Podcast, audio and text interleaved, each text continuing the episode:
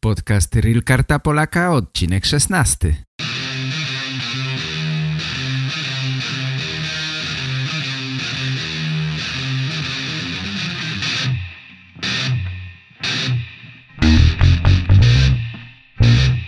Здравствуйте, уважаемые пользователи интернет-сайта realkartapolyaka.com Меня зовут Игорь, я являюсь активным пользователем курса Реал Карта Поляка, а сейчас помогаю Петру, основателю страницы realkartapolyaka.com, сделать этот курс еще интересней и легче для тех, кто пока что еще не очень хорошо знает польский язык. Курс будет двуязычным, пан Петр будет делать подкасты на польском языке, я же буду переводить и делать их на русском языке. Подкаст «Реал Карта Поляка», часть 15. Привет, мои дорогие! Приветствую всех сердечно и приглашаю вас на подкаст «Реал Карта Поляка». Меня зовут Петр, и я веду для вас этот подкаст, а также сайт realkartapolaka.com, где вы найдете курс. Этот курс подготовлен для того, чтобы вы могли хорошо подготовиться к разговору с консулом. Также делаю для вас этот подкаст, потому что хочу мотивировать вас, хочу помочь вам преодолеть этот трудный процесс получения карты поляка. Год назад я рассказывал о том, что наше правительство хочет ввести реформу образования, что гимназии будут закрыты. И, собственно, об этом меня спрашивает Павел. Как это закончилось? Какова система образования в Польше сегодня, в 2018 году? Уже отвечаю на этот вопрос. Реформа системы образования начала реализовываться с 1 сентября 2017 года. Реформирование начало правительство Биаты Шидла. Теперь у нас есть правительство Матеуша Моровецкого. И, конечно же, реформа продолжается. Напомню, что предполагает реформа? Как должна выглядеть структура школ в будущем? Дети должны закончить 8 лет начальной школы, а затем у них есть несколько путей на выбор. Можно выбрать четырехлетний лицей общеобразовательный, затем пойти в университет или пятилетний техникум, или среднюю школу с техническим профилем – также после техникума можете поступить в университет или пойти на работу. У вас будет профессия. У вас, как мы говорим по-польски, специальность в ваших руках. Либо это может быть трехлетняя отраслевая школа первой степени или двухлетняя отраслевая школа второй степени. Это новые школы, которые сейчас формируются в результате этой реформы. С этого учебного года то есть 2017-2018, набор в среднюю школу больше не происходит. Средняя школа будет заполнена учащимися, которые уже учатся в ней, которые начали среднее образование, а новых наборов не будет. Школы отраслевые первой и второй степени будут готовить непосредственно для работы после окончания учебы. Вы сможете найти работу в промышленности после ее завершения. Вот такая вот идея. Студенты, окончившие школу отраслевую второго уровня, смогут продолжить образование в университетах. Как это будет на практике, трудно мне сказать, потому что я думаю, что после трехлетней отраслевой школы будет очень сложно сопоставить кандидатов на учебу после четырехлетней средней школы. С ними будет сложно конкурировать. Университеты хотят наилучших кандидатов, как можно лучше подготовленных. Но я думаю, эти школы не для подготовки к учебе, а для подготовки к определенной профессии. И выпускники отраслевой школы в большинстве случаев просто пойдут работать сразу после окончания этой школы. Спасибо Павлу за вопрос. Так выглядит в этот момент эта реформа. Похоже на то, что наше правительство ищет возможности для подготовки технических работников, которые быстро получат специальность и смогут устроиться на работу в соответствующей отрасли. Дорогие, в конце хочу, чтобы мы послушали запись от Валентины.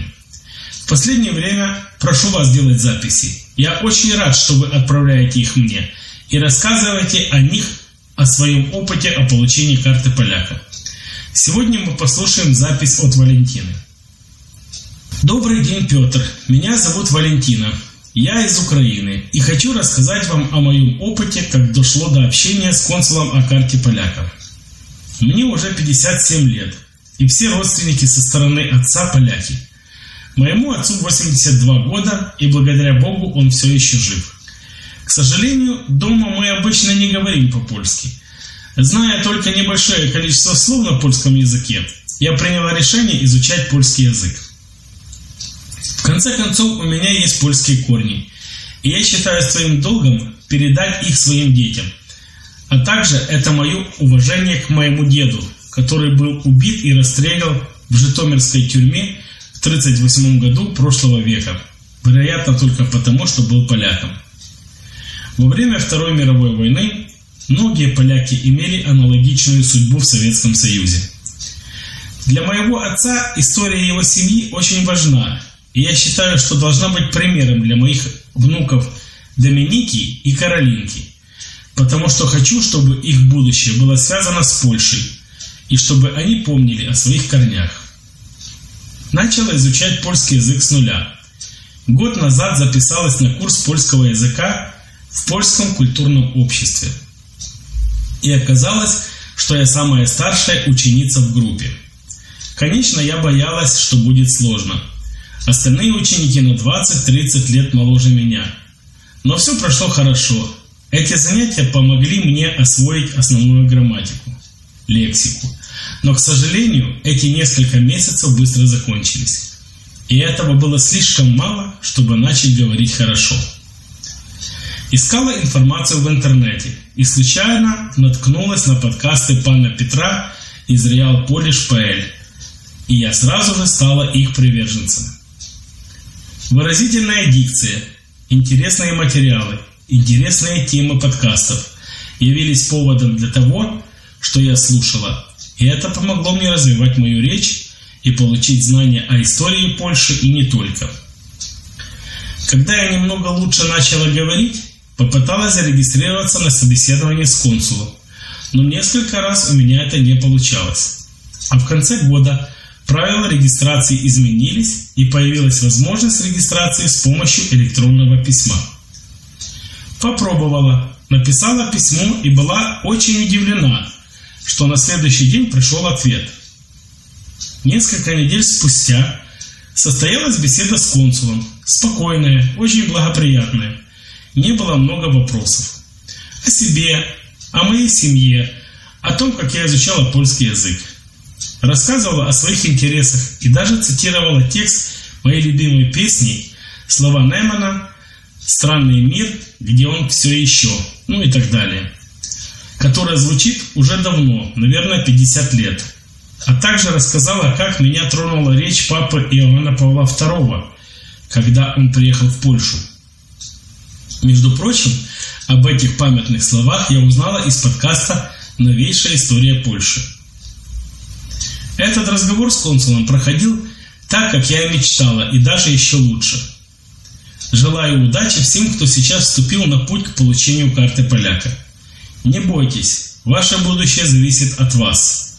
Шаг за шагом вы достигнете цели. Знаю, что в моей записи много ошибок, но я надеюсь, что основной смысл понятен, и он будет кому-то полезен.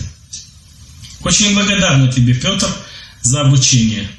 Это действительно эффективно. Рекомендую всем использовать твои подкасты. Желаю тебе всего наилучшего, новых успехов, сердечно приветствую, до свидания, пока. Спасибо за хорошую запись, очень трогательно. Но как вы говорите о своей семье, очень важно. Вы помните о своих корнях, и это мотивация для вас, мотивация к обучению. Прекрасная история. Очень рад, что все прошло очень легко. Смотрите, очередной рассказ и очередной раз все прошло очень легко. Еще раз большое спасибо за запись. Посмотрите, если вы хорошо говорите по-польски, а Валентина говорит очень хорошо, не так ли? Если вы говорите по-польски свободно, то в принципе консул даже не задает вопросы из истории Польши.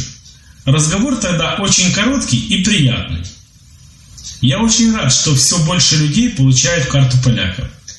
Приглашаю, если вы получили карту поляка, отправьте мне запись, расскажите, как это было. Было ли сложно, как вы готовились, что делали. Это все очень интересно для людей, которые сейчас только ждут собеседования с консулом. Еще раз благодарю Валентину. И что ж, мои дорогие, это все на сегодня. Я приглашаю вас на курс realkartapoляka.com и на следующие подкасты. Услышимся в следующий раз. До свидания. Fuck.